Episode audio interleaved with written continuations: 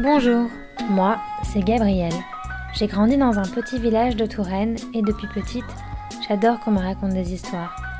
Des histoires de la campagne, des villages, des champs et de ceux qui en sont les garants grâce à leur savoir-faire. C'est de cela dont nous allons parler dans ce podcast, le savoir-faire. Et la meilleure façon de l'appréhender, c'est encore d'aller à la rencontre de ceux qui en sont les garants et qui savent le réinventer au quotidien. Nous voici dans le Berry, au jardin du prieuré d'Orsan, calfeutré au sein de quatre magnifiques édifices de pierre et de tuiles anciennes. Mais comment est-ce que ça s'entretient, un tel jardin? Un épisode de l'or dans les mains pour une expérience en immersion avec En roue libre. Bonjour Marie.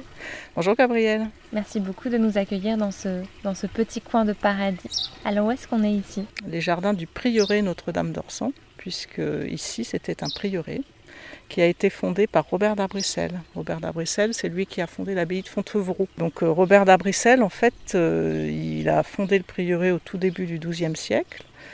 Et euh, bah, se sont installés donc une prieure et toute la vie monastique qui allait avec. Et un jour, il est mort à Orsan. Donc en fait, il avait légué son cœur au prieuré. Ce qui fait que Orsan est devenu un lieu important et, oui, très important pour, ce, pour cet ordre, puisque le cœur du fondateur était enterré ici. Donc il y avait des pèlerinages, etc., qui étaient euh, organisés. Ce qui est assez impressionnant au prieuré d'Orsan, ce sont ces, ces jardins, des jardins médiévaux Qu'est-ce qui fait qu'un jour on décide de faire des jardins ici? Alors en fait l'histoire du lieu c'est que à la Révolution euh, la vie monastique s'est arrêtée ici et le prieuré est devenu euh, une ferme tout simplement. Et en 91, 1991, un couple d'architectes a racheté ces bâtiments et finalement après avoir enlevé les poulaillers, hangars, porcheries, euh, tout ce qui était ajouté ici pour, la, pour les besoins de la ferme, ils se sont retrouvés avec une cour vide. Et de là est née l'idée des jardins. Donc ils sont partis euh, d'enluminures, de textes, euh, d'archives, et ils ont fait en fait une, espèce de synthèse de ce que pouvait être un jardin à l'époque. Et vous pourriez nous, nous, expliquer un petit peu la structure de ces jardins? Donc c'est en fait une succession de jardins clos. Hein, le, principe, c'était de pouvoir nourrir le corps et l'esprit des gens qui vivaient ici sur le site. ils sont mêlés symboliques et utilitaires. Ils ont tout simplement réinstallé un cloître de verdure puisque les bâtiments avaient disparu. Et ce cloître distribue les différents jardins comme dans une abbaye. Il va distribuer les différentes pièces. Et là, c'est un jardin purement symbolique. On est dans le cloître Dans le promenoir du cloître. Dans le promenoir du cloître. Donc là, il y a des vignes, je vois, une fontaine qu'on entend. Euh, comment est-ce qu'on entretient tous ces jardins? Alors l'entretien euh, est quasiment euh, sur le même modèle le Moyen Âge, hein, puisque c'est il n'y a aucun produit chimique, tout est fait à la main. Alors après pour les techniques de taille, etc., on, fait appel à des, choses électriques par exemple, mais l'idée c'est de, dégager du temps pour les plantes. Alors ici à l'intérieur du cloître a été planté 4 carrés de vignes Hein, puisque la vigne, le blé et l'olivier sont les plantes sacrées dans la religion chrétienne. Donc là, elles ont été réinstallées de façon euh, à petite échelle, mais de façon symbolique. Donc vous trouverez plus loin euh, un olivier et puis euh, dans le parterre différentes variétés de blé. Vous trouvez aussi à Orsan les plantes médicinales, puisque une des missions des moines, c'était de pouvoir soigner. Et on soignait effectivement avec les, plantes, les simples. Et donc là, on a une cinquantaine de plantes médicinales tirées du capitulaire de Charlemagne. Vous avez des, jardiniers ici. Euh, on va aller à la rencontre de Thierry. Thierry, qui est le chef jardinier, qui est là tout le temps, qui est là tout le temps et qui, qui, qui a une vue d'ensemble, bien sûr, sur les jardins, et sur la taille, et sur les futures plantations, etc. Vous nous emmenez le rencontrer? Allez.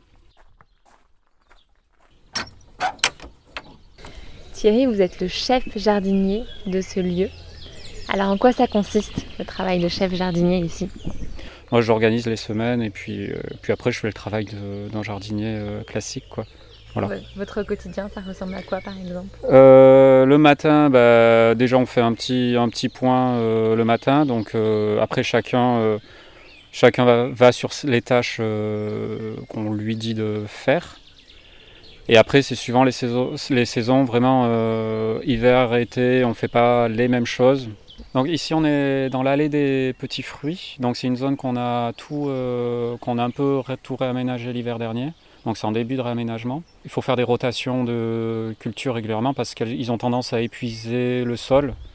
Surtout si on ne fait pas suffisamment d'apport euh, de matière, euh, on n'entretient pas assez en fait le sol. Donc là, on a tout, l'hiver dernier, on a fait un gros travail euh, donc de renouvellement de plantation. On est allé chercher justement des plantes plus exotiques. Même on a installé, il a fallu aussi jouer avec l'ombrage des pommiers au-dessus. Donc l'allée des, petits, des petits fruits, elle se situe juste à côté du verger des pommiers. C'est des pommiers plein vent, donc ils deviennent très grands. Et donc il y a beaucoup d'ombre. Donc il faut aussi jouer avec ça, avec des plantes qui tolèrent, euh, l'ombre, qui n'ont pas besoin d'un plein soleil euh, tout le temps. Donc là, on a travaillé avec des myrtilles. Tout en haut, il y a trois variétés de myrtilles. On a toute une palissade euh, où on a mis des kiwis donc deux variétés femelles de kiwi plus euh, deux variétés mâles donc pour la pollinisation. On renouvelle les poiriers par des baies de goji, euh, on a des amélanchiers, euh, des chisandras, voilà, cassissiers, groseilliers, framboisiers, après pas mal d'espèces différentes. Donc on montre, c'est pour montrer aux gens aussi que de sortir un peu des espèces traditionnelles, donc cassissiers, groseilliers, et de voir qu'il y a aussi autre chose comme les aronias juste au-dessus. On, peut se servir pour faire de la confiture ou euh, voilà, utiliser ou manger en frais.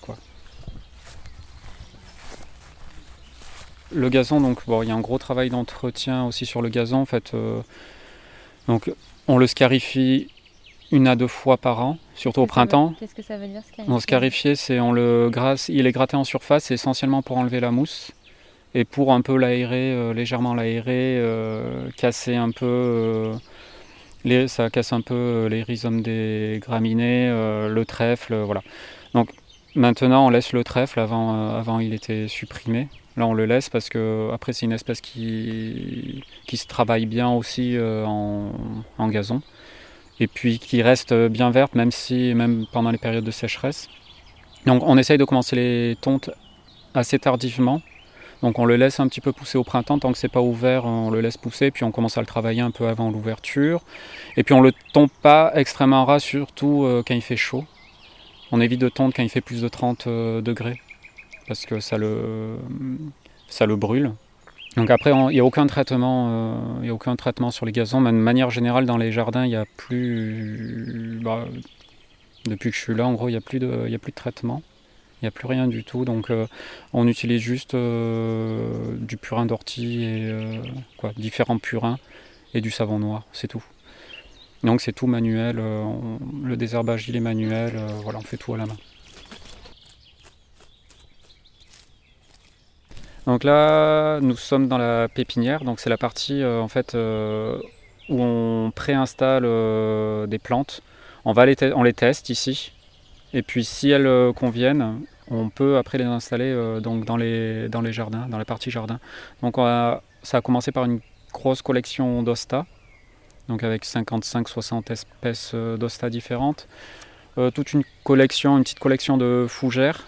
Donc voilà, c'est des plantes qui tolèrent l'ombre, donc elles étaient bien adaptées à cette partie de pépinière. Et après, on a essayé de diversifier. Donc petit à petit, vraiment, c'est des petits carrés toujours à peu près d'un mètre, euh, d'un mètre carré où on installe euh, des plantes. Et après, si elles, euh, voilà, si elles se comportent bien, si elles se sentent, on va dire si elles se sentent bien ici, on peut peut-être ensuite les installer, les déplacer, les mettre dans les jardins, dans, dans une des zones des jardins.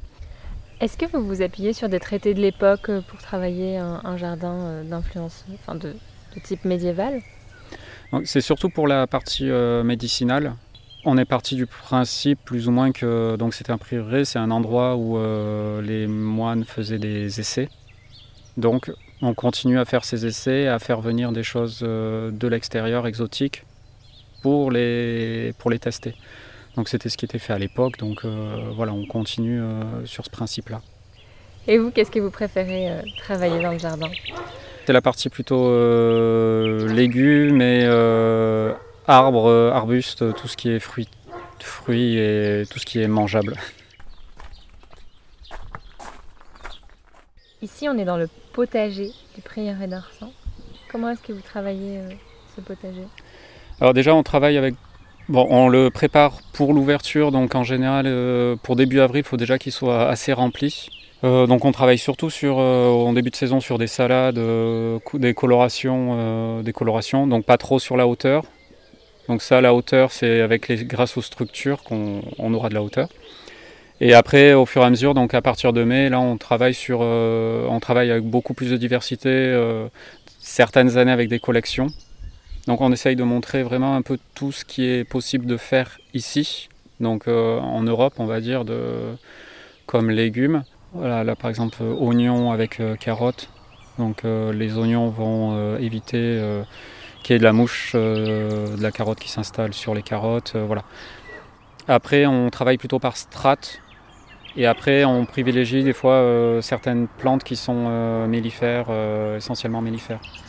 Après, pareil, voilà, on, va dire qu'on lutte un peu contre les, juste les limaces. Mais les limaces, pucerons, mais c'est tout en fait là où elles, posent problème. Mais toujours manuellement, quoi. On n'utilise pas de produits. Et euh, après, on, installe des nichoirs, euh, pas mal de choses pour, euh, favoriser toute la faune qui, est autour. On essaye de les travailler un peu, de rassembler donc, certaines aromatiques qui sont assez proches.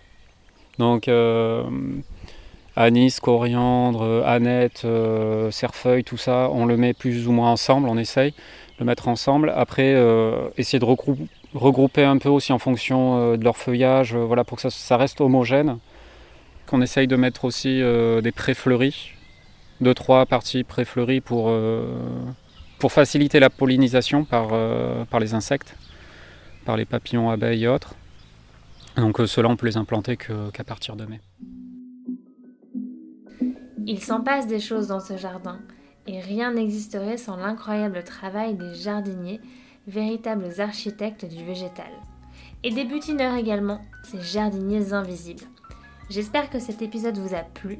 Partagez-le autour de vous et rendez-vous au jardin du prieuré d'Orsan.